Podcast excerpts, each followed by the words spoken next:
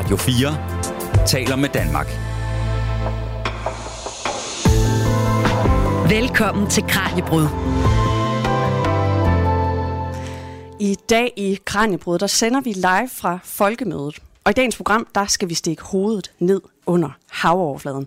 For biodiversitetskrisen er ikke kun en ting, vi oplever på landjorden. Den strækker sig altså også ned under havets overflade, hvor mange arter og planter er presset og oplever tilbagegang. Men det er altså ikke så tit, vi bliver konfronteret med vores døende have, for det er jo ikke så tit, man lige stikker hovedet under vandet. Og derfor er det måske også svært for mange af os at forholde os til det, altså både at være nysgerrige på det liv, der er hernede, og sætte os ind i, hvordan vi måske kan skride til handling, hvis vi gerne vil forbedre den tilstand, vi ser lige nu. Og det er altså netop det, vi skal dykke ned i her i dag. Vi har nemlig allieret os med tre havbiologer, der skal hjælpe os med at forstå, hvordan havets økosystem det ser ud, hvorfor det er truet, og hvad vi kan stille op, hvis vi ikke vil lade havbunden blive en slags gold undervandsørken. Mit navn er Julie Mølgaard Harbo. Velkommen til Kraniebrud. Du lytter til Radio fire. Og til at gøre os lidt klogere på, hvad det er, der sker under overfladen, der har vi altså Signe Brokjær, marinbiolog og ledende projektkoordinator ved Aarhus Universitet, Peter Bondo Christensen, seniorforsker ved Institut for Ecoscience, også ved Aarhus Universitet, og leder af øh, Hovedet i Havet. Og sidst men ikke mindst, der har vi øh, marinbiolog Miller Birk, der holder til her på Bornholm, og som har stiftet virksomheden, der hedder I Vandet, som blandt andet inspirerer familier til at komme ud og opleve det her liv, der er i Østersøen. Tusind tak, fordi I vil være med her i dag, alle tre. Selv tak. Kom. Og øh, vi skal altså tale om, hvordan I med jeres arbejde forsøger at skabe mere nysgerrighed for havets økosystem, og også selvom vi ikke rigtig kan se det, der sker. Altså blandt andet ved at få noget mere sanselighed i, øh, i spil, både øh, hos øh, voksne og børn. Men først så kunne jeg godt tænke mig, at vi kastede os ud i en slags øh, havmiljø for begyndere. For som jeg lige nævnte, så er det altså ikke os alle sammen, der ved særlig meget om, hvad der faktisk sker under havets overflade. Øhm, så hvorfor tror I, det hænger sådan sammen? Altså, hvorfor er det, vi danskere, vi ved så lidt om havets økosystem, når vi ellers er omgivet af hav i Danmark? Jeg tror, det hænger sammen med, at øh, som du sagde, så er det meget, meget svært at se, hvad der, er, der sker der nu. Indede, der er ret få, der får hovedet i havet eller hovedet under havets overflade.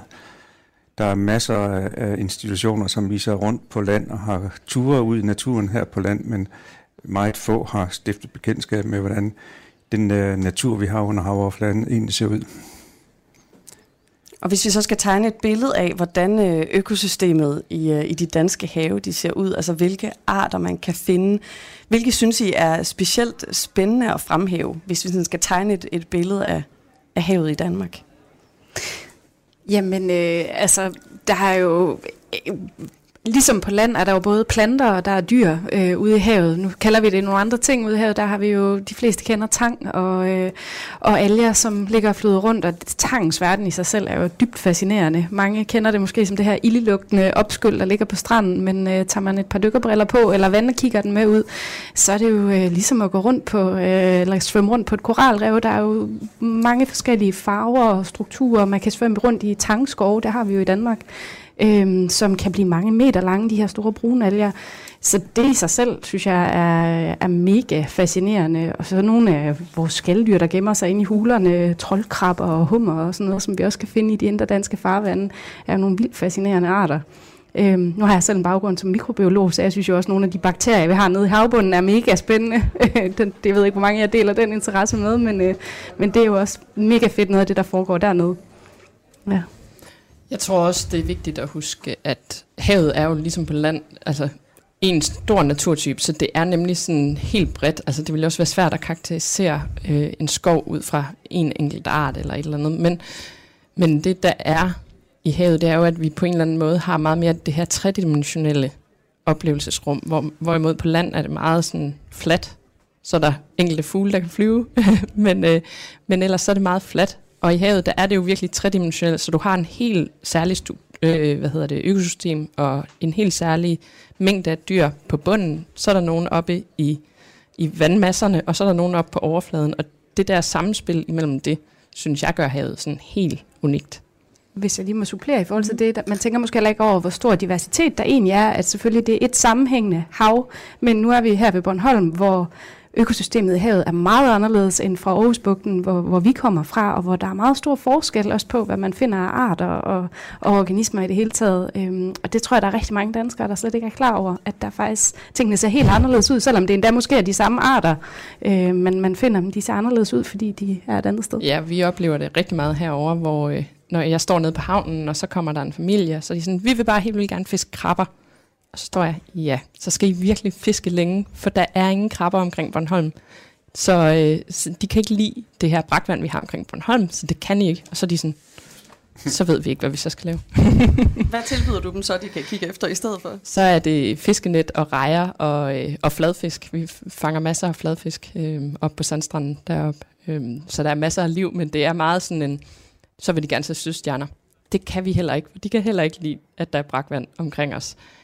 Så det er virkelig, virkelig et anderledes hav, der er herover og i Aarhusbugten, og så igen ude på Vesterhavet. Man skal måske lige fortælle lytterne, at det er jo fordi, at saltholdigheden i vandet, det skifter bræt op fra øh, Skagerrak og ned gennem øh, øh, Kattegat, og så her til Østersøen, hvor det er meget mere ferskt, og de her planter Miller, og dyrene Miller snakker om, de, de trives ikke ved sådan nogle lave saltholdigheder.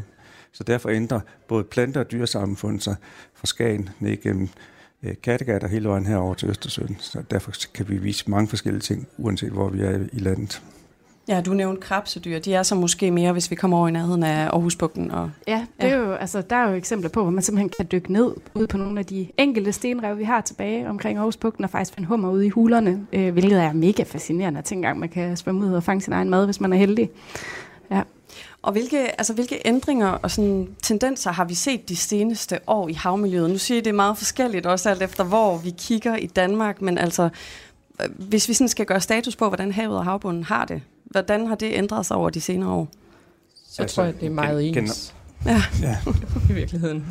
Generel status er, at øh, vores hav har det rigtig skidt, øh, og øh, det er desværre ikke blevet bedre. Øh, det er ikke blevet markant bedre gennem de sidste tredive år. Det er tredive år siden, jeg blev spurgt, om jeg i T V-avisen ville sige, at jeg sammenligner med, at der var et iltsvindsområde, som har slået alting ihjel, som var på størrelse med Fyn. Og der sagde jeg, at hvis man kørte igennem Fyn, og køerne lå med benene i vejret, og træerne var væltet og visnede hen, så ville der ske noget. Men det sker ikke noget, fordi man ikke kan se det under havets overflade. Og desværre har vi den samme iltsvindsproblematik den dag i dag, så mange år efter. Og vi skylder simpelthen vores havmiljø og tage mere vare på det og få større forståelse for, hvad der er, der sker derude. Er områderne blevet større? Altså de her områder, der dør årligt, og, altså, er der flere eller større områder med iltsvind nu, end man så for det ti år siden? Det varierer meget fra år til år. Det er meget afhængigt af den øh, næringsstofudvaskning, der sker, hvor meget regn, der kommer gennem øh, vinteren, og så afhængigt af den vejrsituation, vi har den efterfølgende sommer. Så det varierer fra år til år. Men der er hvert eneste år iltsvind i de danske farvande. Og man kan sige, for at sætte nogle tal på, altså det er jo mere end halvfems procent af det danske havområde, der er i det, vi kalder dårlig økologisk tilstand. Altså der er, det, det er under ti procent, øh, som, som har det godt, og de områder, der har det godt, det er typisk meget langt fra, fra kysten. Øhm, så så det, er, det står rigtig skidt til, og det bliver jo ikke taget særlig alvorligt igen, fordi normen, det ser jo flot ud, når vi går en tur ned ved stranden og kigger ud på den her blanke overflade. Vi vil alle sammen gerne bo med havudsigt og, og være tæt på havet, men Øh, Der er bare ikke særlig meget fokus på den krise, der, der foregår ud. Og her på Folkemødet, det er jo et godt eksempel. Der er godt nok ikke mange indslag omkring hav. Nej. Hvilke arter og planter er specielt påvirket af det her? Er der nogle bestemte grupper, som er mere medtaget end andre? Jamen, man kan jo prøve at tage en snak med, med lokale fiskere. De siger jo alle sammen, også fritidsfiskere, hvor er fiskene henne? De er jo væk, og det er jo fordi, vi har et dårligt havmiljø. Der er ikke nogen bosteder, og vandkvaliteten er dårlig. Så det er jo altså et meget tydeligt incitament på, at, at det går altså ikke, som det skal derude. Øh, mange steder, det kan man også se, hvis man går tur hernede langs kysten, at, at de øh, alger eller tangarter, der er hernede, de er fuldstændig bevokset med sådan noget, vi kalder fedtemøge, altså sådan nogle dunalger, sådan helt bløde. Og det er også typisk et tegn på et, et havmiljø, der, der ikke trives eller er i balance. Øh, så... Øh, Ja, så der, der er i hvert fald nogle meget, mange steder også, hvis du bevæger dig rundt, vil du kunne se det her, der ligner sådan noget hvidt edderkoppespind ud over havbunden. Øhm, hvis man et nemt sted at se det, det typiske lystbådehavne, det er simpelthen svovlbakterier, der ligger oven på, øh, på havbunden. Øhm, og igen også et tegn på, at øh, det ikke står særlig godt til. Og det er i hvert fald også der, at man sådan, det er dem, der har det skidt, det, og ekstra skidt, det er jo dem, der lever nede øh, i dybet. Altså dem, der lever på bunden og i bunden, det er tit langsomme dyr, der lever dernede. Øh, men det er også dernede, at ilten forsvinder hurtigst, og det er også dernede, hvis der efter et iltsvind, så kan der komme sådan en, en svovlbrinte, øh, ja, hvor det kommer op fra havbunden, og så bliver de simpelthen også forgiftet nede fra havbunden. Så de her bundlevende dyr, de er virkelig, virkelig udsatte. Og det ser vi utrolig meget herover, hvor vi har sådan nogle helt kystnære iltsvind, og, og det man kalder bundvendinger, som er det her, når svovlbrinten kommer op, hvor, hvor alt dør dernede. Og det har vi allerede haft, altså i år, flere steder øh, rundt langs kysten herinde. Det her er vel ikke noget, der er specifikt for Danmark? Altså, hvordan ser det ud, hvis vi kigger mere bredt? At det her er et problem, der er lige stort alle vegne. Altså, det er jo øh, blandt andet det her med iltsvind og eutrofering, altså for mange næringsstoffer i vandet. Det ser vi i hele verden i, i kystnære områder. Øh, sådan noget som klimaforandringer, temperaturstigninger i havet er jo noget af det, der virkelig påvirker på global plan også. Øh, og forsuring af havet, fordi vi får mere og mere C O to i havet, det gør havet surere, øh, altså hvor pH'en den falder. Og det er også et kæmpe problem for mange marine organismer, i og med at de er lavet af kalk, og kalk og syre er ikke så gode venner. Øhm, så altså, der er nogle kæmpe store problematikker, men, men næringsstoffer, det er ikke kun i Danmark, men fordi vi har et indre farvand, som der nogle gange er, som det er, især herover omkring Østersøen, mm. og fordi vi har så meget landbrug i Danmark, som vi også har, hvor vi har en hel masse næring, der ender ude i, i havet, jamen så er det exceptionelt slemt i, i vores område. Og der, altså, vi har jo også øhm, det her med, at havet også er den sidste landeplads for alt, hvad vi faktisk udleder. Altså sådan, vi udleder en masse, som så ender ude i, altså det kan være i, i bymiljøet eller et eller andet. Det kan være skrald, men det er også øh, spildevand og sådan. Det ender så ude i vores øh, søer og vores floder, men sidste plads, det er altså havet, og så ryger det jo ikke videre. Det er sådan sidste stop. Så det der med, vi har ikke nogen steder, det så går videre. Så det bliver bare en ophobning. En losseplads. Ja. Så kan man sige, at i de indre danske farvande har vi det specielle forhold, at der kommer det saltevand ind fra, fra Nordsøen, og det kører ned igennem Kattegat, ligger så nede på bunden, mens det ferske vand her fra Østersøen får sig op af nordpå og ligger sig som et lag ovenpå. Det giver sådan et to-lag, en to-lagdeling, altså det er lagdelt vores indre farvande, og dermed bliver ilten hurtigt brugt op i den nederste del. Og det gør det særligt sårbare, vores danske, indre danske farvande. Og hvis man ville tænke lidt i, i en løsninger og en handlingsplan, altså hvad vi faktisk kan gøre, hvad, hvad kunne man stille op, hvis man vil sørge for, at havet får det bedre? Det er jo næsten det, der er mest frustrerende, for vi ved udmærket godt, hvad der, er, der skal til. Og det, bliver, altså, det handler om, at vi skal begrænse mængden af udledning af næringsstoffer til havet, når vi snakker Danmark. Altså det er det primære. Øhm, og det, det er egentlig det. Selvfølgelig også sådan noget som, at vi ikke trawler bundene op med fiskeredskaber. Det gør vi jo i mange indre danske farvande. Det er også noget af det, som, som virkelig ødelægger vores havmiljø. Så, så det, er, det er egentlig ikke viden, vi mangler. Vi mangler at få noget handling. Og på, det er i hvert fald de der ting, som der er på politisk plan, netop det her, jamen vi skal have, vi skal have stoppet noget næringsudledning, vi skal have stoppet det der, det der trawl, som ødelægger livsstederne. Øhm, Og så ville naturen ligesom komme sig. Men det vi så også kan gøre, det er jo, at vi kan begynde at hjælpe. Og det det, vi i hvert fald herover arbejder meget på, hvordan og hvorledes kan vi så øh, begynde at hjælpe. Problemet i Østersøen er jo, at det er meget tværnationalt, så vi har været sådan politisk i forhold til at skulle frede områder og gøre alt muligt. Det, der kommer til at gå mange år, før vi får frede områder i Østersøen. Hvordan tværnationalt? Hvordan, Men det er fordi det er Østersøen er øh, i virkeligheden... har vi jo kun Bornholm i Østersøen af, ja. de, af danske øh, lande. Så har vi Sverige, Finland, øh, Estland, Letland, Litauen, Polen, Tyskland ja. og, og så Rusland. Og det er ligesom alle sammen interesser i det her farvand, som er meget forskellige. Så derfor har vi i hvert fald vurderet, at sådan, det der med at, at kunne lave de store planer for Østersøen, det, det er svært, og det kommer til at tage så mange år. Så vi... tænker meget i, jamen hvad er det så, vi kan gøre sådan helt konkret og helt lokalt? Hvad er det, hvordan kan vi begynde at skabe små nye levesteder omkring øen? Fordi så er det meget det, det handler om øh, for os, at man genetablerer noget natur, som det hedder. Ja, hvordan er det, I gør det? Eller hvordan er det, man tænker, at man kan finde nogle løsninger, øh, som ikke er, hvor vi ikke skal vente på noget politisk handling, men hvor man, hvor man faktisk kan lave nogle nye levesteder? Hvordan vil man kunne gøre det? For eksempel kan man øh, udplante ålegræsskud, lave nogle nye ålegræsenge. Ålegræs er en, en plante, som har det rigtig, rigtig svært, og der har svært ved at, sådan, at komme igen. Øhm, så Hvordan ser den ud, hvis vi lige skal have et billede af ålegræs? Det er sådan øh, græsbar i havet. Ja. Så det er en lang, en lang, tynd, grøn, lysegrøn, fin plante, ja. øhm, som ikke er sådan forgrenet, ligesom vi kender mange af tangtyperne. Ja, så er den jo rødder. Ja, altså det der er lidt specielt. Altså det, hvis man tænker på tang, og ikke det sidder normalt med sådan nogle hæfteskiver på stenen, hvis man sådan husker tilbage, når man har gået ud ved stranden, ja. De har ikke rødder. Hvorimod det her ålegræs, og det vokser nede i, i sandet, at det er en rigtig plante, hvor tang, det er, lidt, det er lidt noget andet, som det ligner en plante. Ja. Men, men jeg synes, det er vigtigt at gøre opmærksom på, at man kan ikke bare plante ålegræs ud. Altså forholdene skal være til, at planten kan gro der, mm, ja. Og det er det kun, hvis øh, vi får en reduceret næringsstofbelastning.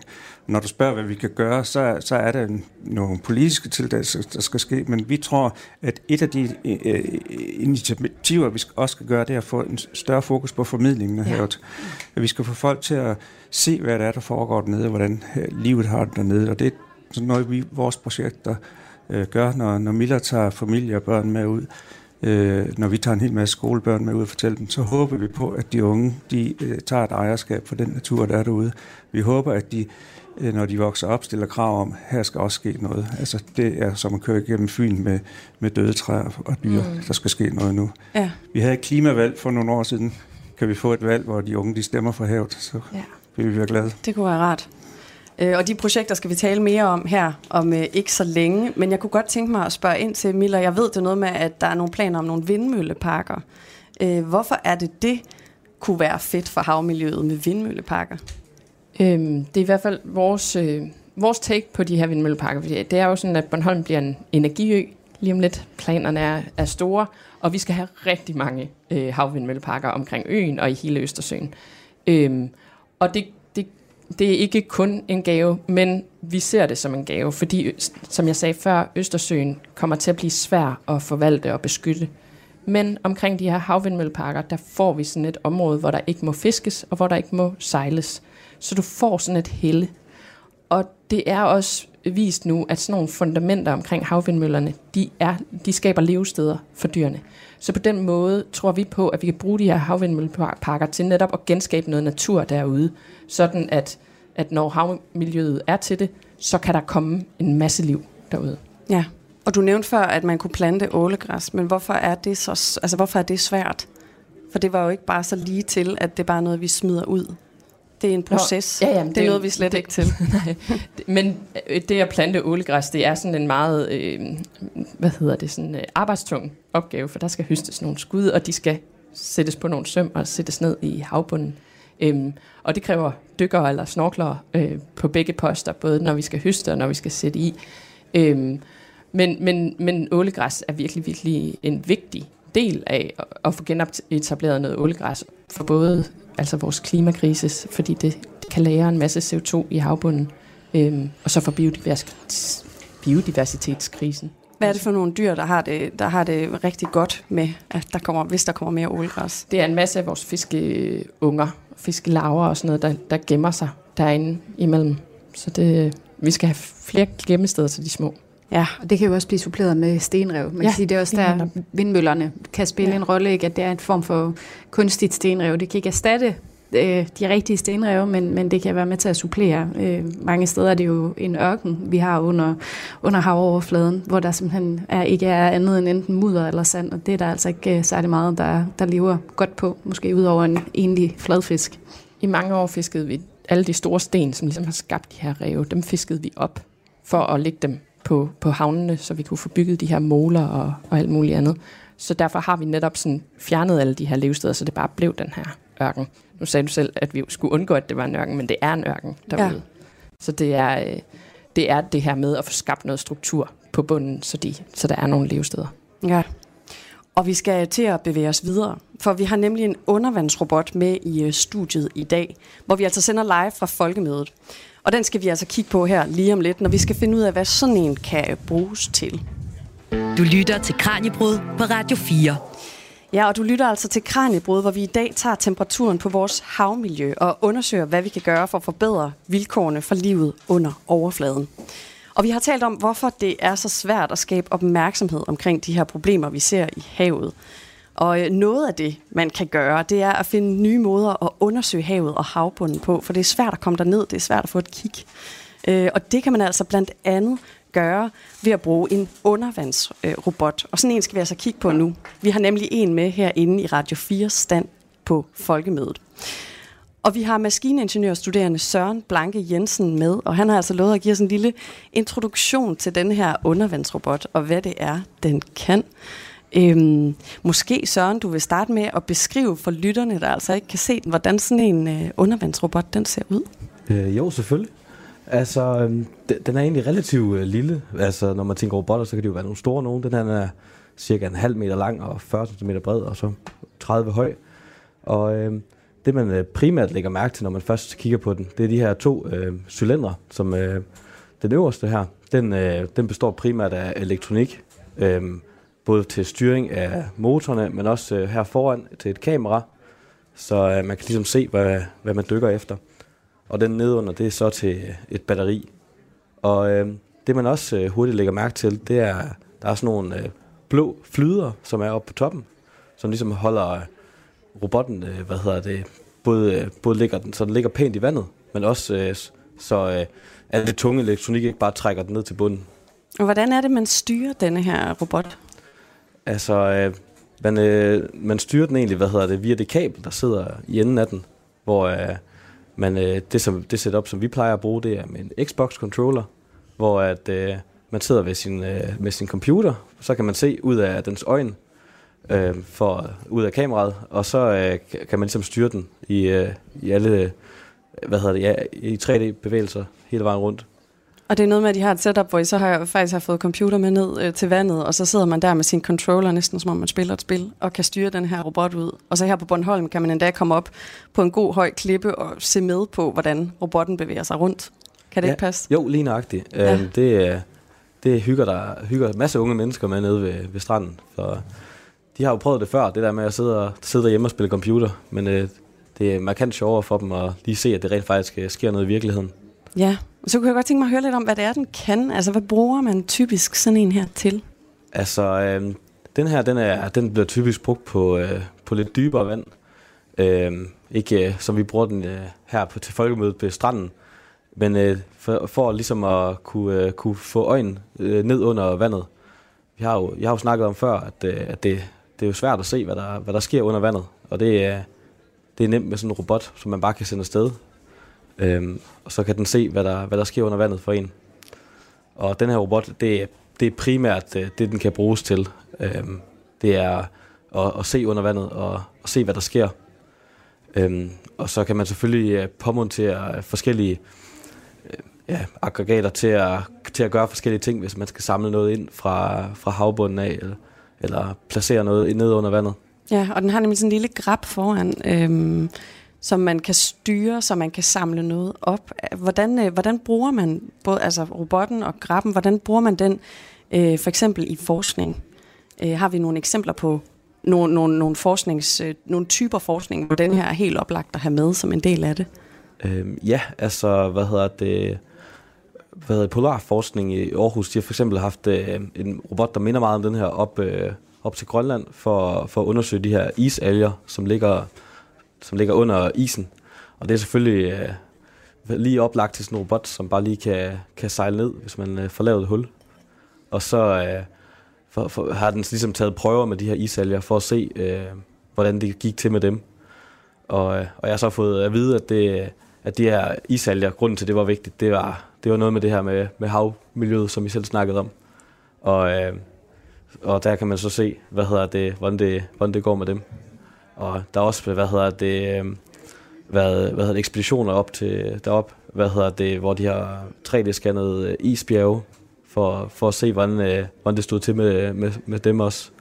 Og, og hvad hedder det i forhold til om om de var altså hvor hvor meget smeltede, hvor altså hvor hurtigt det smelter og så videre.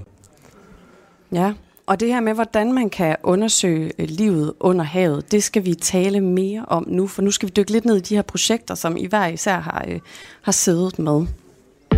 Radio fire taler med Danmark.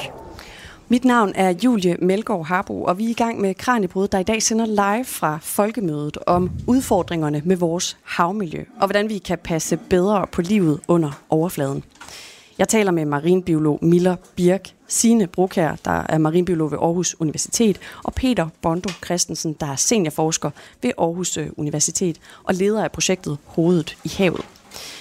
Og noget af det, I er her på Folkemødet for at skabe opmærksomhed omkring, det er jo de her projekter, som I hver især øh, har gang i. Det ene, der hedder Hovedet i Havet ved Aarhus Universitet, og det andet, øh, som er din virksomhed, Miller, der hedder I Vandet, og som altså er forankret her på Bornholm og i Østersøen, øh, og som vi også har talt om allerede. Og dem synes jeg, vi skal dykke lidt mere ned i nu. Øhm, så måske I vil fortælle lidt om de her projekter. Vi kan starte over ved, ved jer, ved Aarhus Universitet og ved Hovedet i Havet. Øhm, hvad er visionen eller målet for det her projekt, det ligesom har været? Ja, jamen altså, øh, Hovedet i Havet handler i bund og grund om at få øh, havet på skoleskemaet, og øh, få de unge mennesker til at engagere sig i øh, havmiljøet og forstå, hvad der er, der foregår ude under den her blanke overflade. Vi tror på, at øh, vi øh, måske lidt har tabt den generation, vi, øh, vi selv er i, men at det øh, er de yngre generationer, der skal gå ind og tage ejerskab for havet og interessere sig for havet, og det er også dem, der kommer til at stå med, med pro- problemerne, hvis vi ikke gør noget ved det. Så, øh, så det er dem, der skal... skal lære os op og blive rigtig gode havambassadører. Så, så Hovedet i Havet går i bund og grund ud på at, at få havet på skoleskemaet, og det kan man jo gøre på alle mulige måder. Og selvfølgelig oplyser vi også den brede danske befolkning omkring øh, havmiljø. Det er blandt andet også derfor, vi er her på Folkemødet. Men I har simpelthen haft fat i naturfagslærerne for ja. at ruste dem bedre til, hvordan de kan undervise i havet også. Ja, det har vi blandt andet. Altså, projektet startede i, i to tusind og sytten øh, ved Aarhus Universitet, og, øh, og hvor vi egentlig primært brugte Aarhus Universitets forskningsskib til at tage elever med ud at sejle, men, men fandt hurtigt ud af, at det her med at få havet ud i klasselokalet var mindst lige så vigtigt. Og en ting er en spændende dag på et forskningsskib, som man jo også ofte vil huske i lang tid frem. Øh, det kan en ting, men det her med at arbejde mere systematisk med havet som en del af pensum og som en del af de øh, læringsplaner, man har i folkeskolerne og grundskolerne rundt omkring. Det er der, det lange seje træk ligger, og, og det er der, vi kan ændre noget. Så, øh, så det blev mere og mere, at vi udviklede undervisningsmaterialer, som man kunne bruge, især i udskolingen, i de her fællesfaglige fokusområder, som man skal arbejde med. Øhm, Og, øh, og også øh, mere og mere det her med at få lært lærerne op i at være trygge i at arbejde med hav. Mange lærere har aldrig stiftet bekendtskab med at arbejde med havet, selvom de er naturfagslærere, øh, fordi de måske ikke er stødt på det på, på læreruddannelserne, eller ikke er vant til at komme ud til kysten. Man lærer typisk om skov og å og vandløb, og hvis man husker tilbage på sin egen biologiundervisning fra folkeskolen, så er det måske også det, man har, har været ude og lytte til fuglekvider, eller til dyrespor, eller hvad det nu kan være. Men det er sjældent, man måske egentlig har prøvet at sprætte en fisk op, eller samle tang ved kysten.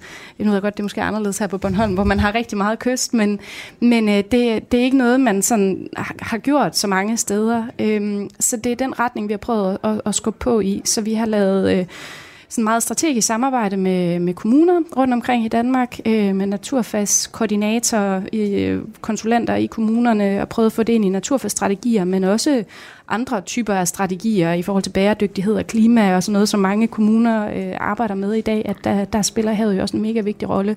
Og det kan jo lige så godt være skoleeleverne, der beskæftiger sig med det, hvis man har en kommunal bæredygtighedsstrategi. Øhm, og, og derudover, så vil vi rigtig gerne have mulighed for, at flere kommer ud og oplever havet. Altså ikke kun den kystnære natur, men rent faktisk kommer ud på havet. Og derfor så har vi øh, arbejdet meget for at udbrede skibsbaseret undervisning, hvor vi øh, får børn og unge ud på skibe og tager prøver af havmiljøet ude på havet. Øhm, og er, er kommet langt med det. Jeg har fået aktiveret faktisk mange af vores gamle skonnerter, eller flere af dem rundt omkring. Vi har sågar været ude med en gammel minestryger og tage prøver i, i Roskilde Fjord, øh, og der er et kæmpe potentiale stadigvæk. Og så også at få universiteterne noget mere på banen. Der ligger mega meget spændende viden, vigtig viden øh, ved universiteterne omkring, hvordan vores havmiljø har det. Og det er ikke altid, det måske når helt ud over tærskelen. Øh, Ja, det er jo et problem generelt. Ja, det er jo det, ikke? Ja. Altså, og, og der har, har vores indtryk været, at der har vi egentlig været sådan lidt gateway på mange måder, øh, for mange udefra kommende til den her universitetsverden, og til at få adgang til forskerne og, og den viden, der ligger der. Øh, mm. Og også få den gjort forståelig. Øhm, fordi det kan nogle gange være svært, når der bliver snakket om isalger og fotosyntese og stofomsætning i havbunden, at forstå det i, øh, i en almen sammen, sammenhæng. Ja. Øhm, så det er jo noget af det, vi også har prøvet på i projektet, at gøre noget af det her forskning, der, der foregår mere, mere forståeligt. Og hvordan I har gjort det mere forståeligt og mere sådan håndgribeligt, det tager vi lige om lidt. Først så synes jeg, vi lige skal høre om øh, I Vandet også, Miller Birk. Hvad, hvad er det, I Vandet går ud på? Hvad har jeres vision med det her mere lokalt forankrede projekt øh, været? Jamen, øh, i virkeligheden er visionen nok øh, meget det samme, fordi det vi ville, det var at vende fokuset tilbage ud til havet. Fordi selvom du siger, at, at du tænkte, at de havde været ude på Bornholm, det har de ikke. Der var et øh, kæmpe fiskeri, og hele Bornholm er virkelig sådan, altså virkelig mærket af det her fiskeri, som fyldte alt på øen. Og da det kollapsede i firserne, så vendte alle ryggen til havet. Og det var som om, at øh, ingen turde helt røre ved det. Havnene blev lidt forladte. De få, der var virkelig sådan gamle, de blev til turisthavne, men, men alle dem, der var industrihavne og fiskerihavne, de blev bare forladt, og det blev bare sådan en, en, en, et dødt område. Øhm, og det var generelt sådan det, vi så på øen, at der var ingen aktiviteter, og der var ikke rigtig sådan, ikke engang sådan turistattraktioner omkring det med at komme ud og sejle. Dem, der var, det var meget småt. Og det, øhm, det fandt vi ret hurtigt ud af. Sådan, det er jo virkelig, virkelig vigtigt, at vi på Bornholm bliver gode, altså kender havet, men også bliver gode til at bruge havet. Det betyder alt for os. Øhm, det betyder, om vi kan komme til eller fra øen, om vi kan komme hjem efter en tur til København. Øhm, så vi skal kende det, og så skal vi, øh, så skal vi begynde at udvikle på industri eller på turisme eller sådan noget, fordi det er så stor en del af den her ø. Så derfor var vores, øh, vores startskud, det var ligesom sådan, jamen vi skal have fokuset vendt tilbage. Øhm, fortællingen herover omkring havet har været det her fiskerikollaps. Der var, øh, der er så stort et traume hos folk, selv hos de generationer, som ikke var født dengang. De har sådan traumet, fået det sådan nedarvet. Øhm, så hvis jeg nævner sælen, så kan jeg få den mest lavede syvende klasse, sådan, altså Bornholmske syvende klasse, helt op at ringe. Fordi de alle sammen har et forhold til, at den her sæl, den spiser alle fiskene. Og det samme med skarven. Jeg får dem helt op at ringe, og det er altså ikke noget, jeg ellers har oplevet. Jeg er vokset op i Jylland, så sådan, det er ikke noget, jeg har oplevet derovre på samme måde. Men det er virkelig intenst for dem, det her med den her fiskerikrise. Så der er nogle ressourcer, og der er en energi, som jeg tror på, at vi kan bruge til sådan at udvikle Bornholm og udvikle og være innovative omkring det her hav. Øhm, men det kræver, at vi viser, øh, hvor fascinerende det er, og at vi kan inspirere ved at fortælle nogle lidt lysere historier, end at ja. Sælen æder alle fiskene. Ja, hvordan er det så, I gør det hver især? Altså, hvordan er det, I får... I har begge to talt om nu her, at Øh, I gerne vil have flere både børnefamilier og folkeskoleelever med ud på havet, ud og faktisk se det øh, med egne øjne og mærke det, samle tang ind. Måske vi skal dykke lidt ned, længere ned i det her med sanseligheden. Hvorfor øh, sanseligheden er så vigtig i denne her sammenhæng, og, og hvordan I har... Altså, I bruger det i jeres arbejde? Mm. Jamen, altså, jeg tænker, man kan jo starte ved, det er jo nok ikke uden grund, at der er lavet så mange film og skønlitterære værker omkring havet. Øh, digte og sange og alt muligt andet, at det er jo noget, der drager, og noget, der fascinerer, og eventyret, der venter derude, og det er jo noget af det, vi også nogle gange skal huske i forskningsformidlingen, at, at, at havet drager os alle sammen på, på en eller anden måde. Og så åbne den her mere måske naturvidenskabelige verden, der er derude, at det egentlig bare kan være med til at gøre det endnu mere fascinerende. Og nu har vi siddet og talt om, hvor dårligt havmiljøet har det, og det har det virkelig også. Men der er jo også stadig en masse, der er værd at passe på derude. Og vi har stadigvæk de her fantastiske stenrev, hvor vi har et væld af liv, men det kræver, at vi værner om dem, hvis de skal blive ved med at være der. Og det er jo noget af det, vi tager børn og unge med ud og ser. Nogle af de steder, hvor det stadig er rigtig, rigtig godt. Øhm, og så sammenligner med, jamen, hvordan ser det så ud størstedelen af steder, så man også får en følelse af håb og en følelse af, at, at der stadig er noget, der er godt derude, og noget, som, som vi øh, skal bevare. Øhm, og også, at løbet ikke er kørt. Vi kan stadig vende udviklingen, og vi kan stadig gøre noget. Og et eksempel er jo, nu har man jo hørt historier omkring, hvordan tunen er kommet tilbage til Øresund. Øh, det er jo fordi, vi har lavet være med at fiske på den i mange år. Øh, og arter vil vende tilbage, og fiskebestanden vil få det godt, hvis vi ikke overfisker dem, og hvis vi får et, et renere hav. Og det kan man se en effekt af. Vi har også øh, enkelte områder i Danmark, hvor der har været trawlforbud, blandt andet i Øresund. Øh, Hvor, øh, hvor, hvor biodiversiteten bare er helt anderledes, end der er mange andre steder. Så det her med at huske at fortælle de gode historier, og så tror jeg for mit eget vedkommende, har det været meget den der fascination af alt det, vi også ikke ved derude. Det er jo et af de få uopdagede steder, vi stadigvæk har øh, her på jordkloden, og det er jo filme størstedelen af vores jordklode, der er hav, øh, som vi faktisk ikke ved så meget om. Så det her med at gå lidt i Christopher Columbus' fodspor, øh, godt nok ikke på landjorden, men ude i havet, at det er jo bare noget af det, der er mega fedt. Og tænk engang, man stadig kan tage på forskningsekspeditioner og gøre nye opdagelser. Det er da for fedt, altså. Ja, for, for os har det vigtigste været faktisk, det, nu begge vores navne, det, det, altså projektnavne og firmanavne, det er sådan, det er det der med, at de skal i vandet. Ja, det hedder Hovedet i Havet, ja, og i vandet. I vandet. Ja. Det er så vigtigt, at, at man får våde hænder. Øh, at man, øh, for os er det meget sådan, vandkikkerten eller snorkelbrillen. Det der med at blive lukket helt ned under den her altså overflade, og så bare lukke alt andet ude, og så er man dernede, hvor, hvor det er et helt andet element, så det bliver sådan helt meditativt. Og jeg har, altså, da vi startede, så havde vi købt en masse børnevaders ind, og så øh, havde vi lige et par enkelte voksenvaders, og der gik ikke mere end et par uger, så var jeg sådan, vi skal bare have fat i nogle voksenvaders. Fordi de her voksne, som havde taget deres børn med, og de gik rundt derude, og så stak de hovedet ned i sådan en vandkikkert, og så forsvandt verden bare for dem. Og så kunne de stå derude i evigheder. Det var dem, der var svære at hive ind. Fordi det er sådan en verden, som netop gør det der, som vi har så svært ved i det her samfund. Den kan lukke alt andet ude. Du kan ikke tage din telefon, du kan ikke lige gøre alt muligt, du kan bare være lige der. Og det har jeg virkelig oplevet, at det må være sådan den største, sådan det største ryg, jeg kan, jeg kan give folk, fordi de virkelig får den der oplevelse af, wow, sikke en vidunderlig ting at lave sammen, fordi vi bare bliver helt... En automatisk ro, der... Ja, fuldstændig. Men jo også noget med, med, at voksne lærer et eller andet af børnene om nysgerrighed. Ja. Altså det er vel også noget med, at de voksne lige bliver til børn et øjeblik igen, og selv får lyst til at se, hvad de kan finde. Ja, altså, der er sådan et minde fra barndommen om, at man har dykket, som måske dukker op i mange voksne, når de så får børn og har dem med ude. Ja. Så får man da også lyst til selv at stikke hovedet under. Ja, og det der med, at, sådan, at, at det er et uvandt element, og vi er ikke så gode til som voksne at gå ud i de her uvante situationer. Så det der med lige at få sådan nogle vaders på, åh, jeg ser dum ud, og åh, der er ikke lige nogen, der skal tage billeder af mig, og så lige pludselig så bare være der sådan, gud, det kan noget det her. Det er ret at have børnene som undskyldning der. Ja, det er det nemlig. Så det er jo også bare, havet er jo bare mega sanseligt, ikke? Ja. Altså, det er en anden følelse at røre ved din, du bevæger dig på en anden måde, når du er i det. Der er en masse lugte, det smager god hjælp med også af salt, ikke? Når man, efter hvor man lige er måske. Men, men altså, der er bare mega meget sanselighed i havet. Farverne er anderledes, når du får briller på, lydene er anderledes. Øhm, så det er jo virkelig en sanselig oplevelse, og tager du noget af det her ildelugtende mudder op, som vi har mange steder, ikke? Jamen igen, det, det lugter ikke særlig øh, rart, og, og det er også noget, der sådan fæstner sig i vores hukommelse, især synes jeg med, med børn og unge, når man arbejder med dem, at den sanselighed, der er i at arbejde med, med havet og få fingrene i det, og måske endda også smage på nogle ting og sådan noget, det, det kan virkelig noget. Ja, og hvis vi skal smage på nogle ting, altså hvis man, hvis man selv vil ud øh, på en tur og opleve smagen af havet, altså mm. hvad... Hvad kan vi så tage fat på, der ikke forstyrrer økosystemet? Altså, hvad kunne man tage ud og smage? Det er noget med, at man for eksempel her på Bornholm med fordel kunne, øh, kunne spise nogle flere blåmuslinger. Mm-hmm. Er det ikke rigtigt? Jo, altså generelt, så skal vi, vi har været meget fokuseret på at spise nogle af de store fisk fra vores have. Alle de store fisk, det er også dem, der er rovfiskene. Hvis vi bare fjerner sådan et helt element fra, fra et økosystem, så, så sker der et kollaps.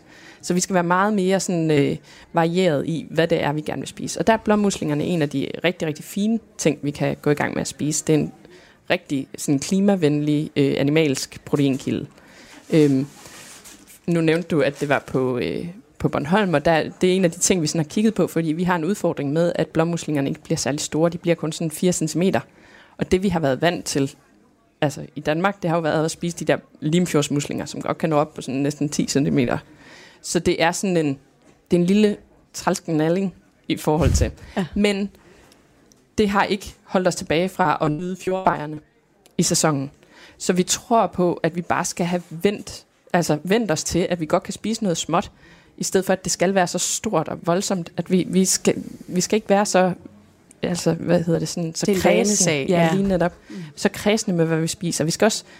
Fuldstændig ligesom på land. Vi skal blive bedre til at spise varieret. Vi skal b- blive bedre til at spise efter sæson og lokalt. Og mm. Vi skal lige genoverveje lidt, hvordan det er, vi spiser. Ja, apropos kredsene, øh, så har Signe taget noget tang med i dag, ja, for jeg ved jo godt, at man kan spise tang også, men der er jeg jo lidt kredsen. Jeg har for eksempel ikke rigtig lyst til at spise tang. Nej, altså nu sådan sidder jeg, der. Ja, nu sidder jeg, nu er det jo noget af det her, hvor der er fedt i møg på, ikke? Så øh, ja, der kunne vi godt få et lidt bedre øh, havmiljø lige her omkring. Nu sidder jeg faktisk med, med et stykke blæretang her, men altså meget, vi, jeg tror meget på, at fremadrettet, vi kommer til at skal fokusere på nogle andre proteinkilder, som Miller også siger, fra, fra havet, end de her store laks og tun, og hvad vi ellers har fanget derude, og noget af det, der er oplagt, det er jo sådan noget som tang, som, som er i vækst herhjemme i forhold til fødevareindustrien, men, men er stadig meget sådan kulturelt fjern for os at spise. Altså, en japaner spiser jo seksten kilo tang om året. Øhm, jeg tror, vi, det er nogle gram herhjemme, vi spiser, så der er absolut plads til, at vi kan blive bedre til det. Men altså sådan en blæretang, som vi har her, de her skud, der sidder herude i spidsen, altså... Kan man, man godt spise blæretang? Ja, man kunne lige. Ja. Det smager rigtig godt. Sådan lidt salt, altså... Det kan man sagtens, og det eneste, man skal huske i forhold til, når man plukker tang, der er jo ikke noget giftigt tang i Danmark, ligesom vi, man skal passe meget på, når man plukker svampe og sådan noget, ikke? Øh, det er egentlig bare, om det er et sted, du vil bade, er det lige ved siden af et øh, rensningsanlæg, hvor der er udløb, eller helt stillestående, ildelugtende vand, så vil jeg nok ikke øh, plukke tang og spise der. Men, men altså, sådan noget frisk blæretang, der lige er plukket, det er super godt, og man kan jo lave tangchips af det, salt, øh, komme det i, i mad, øh, pastaret og alt muligt andet. Prøv at tage sådan nogle spidser af sådan mm. en, en tang der, og så smide lidt kogende vand over, mm. så skifter fuldstændig farve, bliver fuldstændig ja. blankt grønt, og så pynter helt sindssygt i en salat, og det smager rigtig godt. Ja. Og også sådan, altså, nu ser den her, det er jo så en af dem, der også er meget af her på Bornholm, tarmrørhinde, den er ikke så sjov at spise, den er meget hvad, trævlet. Hvad siger du, den hedder? Tarmrørhinde. Altså, ja. Man kan godt høre, der er lidt en tendens, når ja. biologer, de skal navngive det her, ikke? Altså, vi har noget savtang, det er fordi, alle andre steder end Bornholm, der er den savtakket. Øh, tarmrørhinde. Og det er, der er som simpelthen... sådan noget fint hår nærmest. Ja, det ligner jo lidt sådan en, øh, det, det går lige noget tarm, åbenbart. Ja. Er der nogle biologer, der engang har synes. øh, blæretangen giver lidt sig selv, ikke? Vi har de her blære. Mm. Øh, det er jo også noget af det, der er skide sjovt, når man har med skoleelever og sådan snakker om, hvad tror I, hvad kunne I gætte på, den her hedder? Øhm, ligesom vi har søsalaten også, der vokser rundt omkring, som også ligner noget, noget salat. Men, men det er i hvert fald noget af det, man godt kan spise øh, derude, og hvor, hvor det er rigtig sjovt at kaste sig ud i den her tangverden. Jeg er selv også ret sådan havmadskredsen. Jeg prøver, jeg øver mig virkelig, og jeg er blevet ret god til at spise, øh, spise muslinger, og øver mig virkelig meget i tang. Øhm, og, og, og rejer, jeg synes sådan, jeg kan godt nyde et par stykker, og så når jeg også sådan en, åh, oh, oh, oh, nu synes jeg, det bliver lidt meget. Ja. Så det der med sådan, jeg kan virkelig godt sætte mig ind i, at det er så svært med det der hav, fordi det har bare en helt anden smag. Mm. Men, men og, og så især fordi, vi ikke har været vant til det med vores madkultur. Mm. Så det der med, når jeg skal introducere tang i, i min egen madlavning, så gør jeg det på de der dage, når jeg skal spise asiatisk, fordi at de er bedre til det, og smagene ligger mere opad. Så sådan, hvis man laver en ramensuppe, endelig smid masser af tang i, så får du den smag, du ikke rigtig ellers kan få. Hvor sådan, det er svært, hvis altså, du skal have... jeg har prøvet det i frikadeller, ja, faktisk. Ja, lige lidt søl i frikadeller, det kan jeg godt nå. Det lyder syret. Altså, vi lige har vi lige haft, øh, vi lige haft ti dages... Øh, events på Ocean Race, hvor vi har haft en kok med, som står og laver små skidtfisk, som han simpelthen ja. griller, og de smager forrygende. Ja. Og kunne vi lave, kunne få danskerne og os alle sammen til at forstå, at vi kan lige så godt spise de der små fisk, som vi ellers bare bruger som skidtfisk, som laver sig fiskefod af, så har vi jo vundet rigtig meget. Ja, det tror jeg også. Men det er jo en proces. Det er jo ligesom, at vi skal, vi skal have vendt os af med at spise så meget kød, og det virker som om, det er en ret langsomlig proces at få inspireret mm. Øh, inspireret af køkkenet nok til, at man kan tage de her nye ting ind, eller ligesom lave madvanerne om. Mm.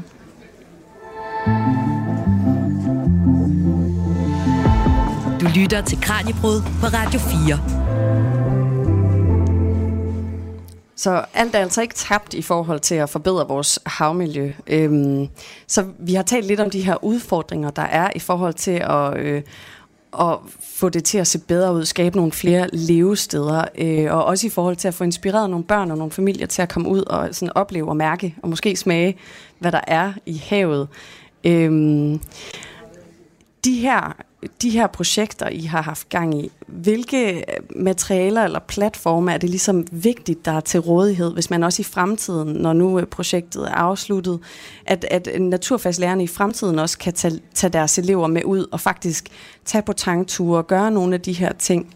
Øhm, hvad er vigtigt her, for at det lever? Altså noget af det, vi har fokuseret meget på, det er jo, at, øh, at der skal være noget materiale, som er nemt for lærerne at finde. Der er utrolig lidt øh, forberedelsestid i, i folkeskolen, og desuden også i gymnasieskolen i dag. Så det her med, hvor er, hvor er det, jeg kan finde inspiration, og hvor er det, jeg kan finde materiale, jeg kan bruge i min undervisning nemt og hurtigt. Og få samlet det nogle steder, for der, noget af det, vi fandt ud af, da vi startede projektet, der var, der var faktisk utrolig meget godt undervisningsmateriale rundt omkring, men man skulle sagsuse med grave meget efter det. Øh, og det har vi fået samlet på en platform, der hedder Havet i skolen, der nu er blevet forankret på en meget stor platform, der hedder Skoven i skolen, som mange naturfagslærere bruger, og hvor det kommer til at ligge i, i hvert fald de næste ti til femten år. Øhm, så det er jo en del af det, at, at man kan finde noget undervisningsmateriale, som man kan bruge i sin egen undervisning. Noget andet, som, som vi har haft meget fokus på, det er jo så at uddanne de her lærere i at arbejde med, med hav, og også uddanne kommunerne i, hvordan, hvorfor giver det mening, at de skal bruge hav i deres praksis og forholde sig måske endda til deres lokale hav. Øh, og der har vi fået evalueret projektet og kan se, at det er lykkedes hos øh, en stor del af de kommuner og, og naturfagslærere, vi har været ude ved, og de faktisk arbejder videre med havet i deres egen praksis efterfølgende, fordi de er blevet klædt på til at arbejde med hav og har fået nogle redskaber, de kan bruge i deres undervisning. Både på skolen, men også som du siger, når nu står vi ved stranden, og vi vil bare gerne fange krabber, og hvis vi ikke kan det, hvad skal vi så? Øh, at de har fået nogle redskaber til, hvad er det så, vi kan lave, når vi er ude ved kysten, og hvordan får vi passet ind, det ind i alt det andet, vi også skal i vores pensum ude på skolerne. Øhm, så det der med at gøre det så nemt, så man næsten ikke kan lade være med at gøre det, øhm, det er noget af det, som jeg synes, vi har lykkedes rigtig godt med, og det samme ude i kommunerne, at der har vi spillet ind i nogle strategier, som de alligevel har skulle løfte. Du kan lige så godt løfte i en bæredygtighedsstrategi set med havbriller på, som du kan gøre det med alle mulige andre briller, eller en klimastrategi, eller en plastikstrategi for den sags skyld, hvor man snakker om plastikforurening i havet, lige så vel som at vi skal samle skrald i grøftkanterne. Ja. Jeg vil også sige, at vi, vi har haft et rigtig godt samarbejde med mange nationalparker, og at øh, vi håber, at øh, det samarbejde kan fortsætte på en eller anden måde, hvor nationalparkerne nu gerne vil prøve at sætte fokus på havet også, altså dem, der ligger op til havet. Og vi tror, det er meget, meget vigtigt, at den der havviden bliver bredt ud til hele landet mm. og til, til alle de nationalparker, der har adgang til havet. Ja, altså nu har vi haft meget fokus på, på skoleniveau og på det mere kommunale forvaltningsniveau, og der tænker vi næste skridt, at det vil være at, at få mere fokus på, ligesom at få det forankret ved blandt andet nogle, nogle nationalparker rundt omkring i landet. Ja, fordi det er noget med, nu har vi kun lige to minutter tilbage her, men det er officielt nitten procent ifølge Danmarks Naturfredningsforening af havet, der omkring os, der, der faktisk er fredet, men der mm. fisker man jo stadig, ja, der er jo stadig bunden, trawl og så videre, så hvordan vil man kunne, vi har jo faktisk kun et minut eller sådan noget til mm. det, men, men er det sandsynligt, ligner det, at man vil begynde at forbyde mere fiskeri i de her områder, der egentlig skulle være naturfredet? Er der lagt op til det? Altså nu er der jo lige kommet ny havplan, hvor man lægger op til, at der er jo kommet trawlforbud i nogle områder, øh, og det er jo super godt, men øh, der er absolut plads til at være væsentligt mere ambitiøst. Jeg tror stadigvæk ikke, at det helt er gået op for politikerne, hvor alvorlige problematikkerne ude i havet er, og, øh, og det ved jeg da, der er en masse projekter også, der sidder her, og en hel masse andre organisationer rundt omkring i Danmark, der prøver at arbejde for, at det skal, det skal ske. Der er frygtelig meget plads til forbedringer, ja. Det håber vi, ja. At det ske. Ja. Men en del af det er jo så at, at få undervist befolkningen. Tænker I umiddelbart, at det her det er, det er oplagt for familier for eksempel også at gøre? Du har jo mere med familier at gøre. Øhm, og, brede det, og brede det ud mere Nå, på landsplan, at jamen, man simpelthen kunne tage mere fat i familier. Ja, altså sådan, jeg tror øh, generelt skal vi bare have flere aktiviteter ude ved vandet, så vi får folk ud til vandet, for så får de lyst til mm. at passe på det. Og det er nok essensen af det hele, at vi skal, vi skal blive klogere på det, så vi ved, hvad vi kan gøre, men også så vi får lyst til at gøre noget. Ja. Og hvem mere, vi kan bruge Sørens teknologi, som han lige viste ja. Med robotten. Det bliver billigere og billigere. Alle gud og hvad, man har en drone nu om dagen. Ja. Kunne man også få en undervandsdrone, der kan vise det dernede. Kan vi ligefrem få en app, der kan vise, hvad for nogle arter man finder dernede. Vi skal samarbejde med de der ingeniører om at finde nogle tekniske, smarte løsninger, som kan vække børnene, tror jeg. Det, ja, så det er vores næste plan. Ja. Og så har vi jo også bare været heldige, at der har været nogle fonde, der også kan se, at det her det er altså en dagsorden, der skal løftes. Så både VELUX og Nordea-fonden, som har støttet os, at, at vi kan sidde her og lave mm. de her initiativer. Og det er noget af det, der driver det rigtig meget i dag. Det er, at, at der er nogle, nogle fonde rundt omkring, som også har fokus på det her område. Ja, fantastisk, hvis vi kan gøre det til mere computerspil-setting, så børnene bliver sådan rigtig klar på at komme ud og og køre med undervandsrobot. Mm. Vi er ved at være ved vejs ende øh, med dagens program. Kraniebrud, det blev sendt i dag live fra Folkemødet, og jeg har talt med marinbiologerne Signe Brokjær, Peter Bondo Christensen og Miller Birk. Mange tak, fordi I havde lyst til at sætte tid af at komme her og være med og snakke med mig. Selv tak. Tak for at invitere. Kraniebrud sender også live fra Folkemødet i morgen, hvor det altså skal handle om, hvordan vi kan ændre vores fødevareproduktion, så den bliver grønnere. For hvis vi skal leve bæredygtigt og give plads til vild natur, som vi også har snakket om i dag, så er der altså ingen vej udenom. Så skal vi ændre vores landbrug og madkultur. Og vi er faktisk ikke så langt fra de her bæredygtige løsninger, som man måske kunne tro. Det skal vi høre om i morgen i Kraniebrud, hvor vi også sender live fra Folkemødet. Programmet her er produceret af Videnslyd for Radio fire. Mit navn er Julie Mølgaard Harbo. Tak fordi du lyttede med.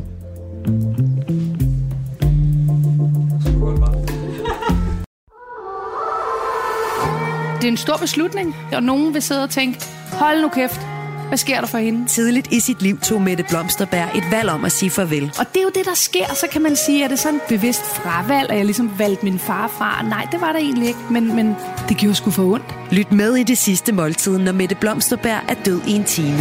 Skadet være hendes minde. Ja, tak. I Radio fires app, eller der, hvor du lytter til podcast.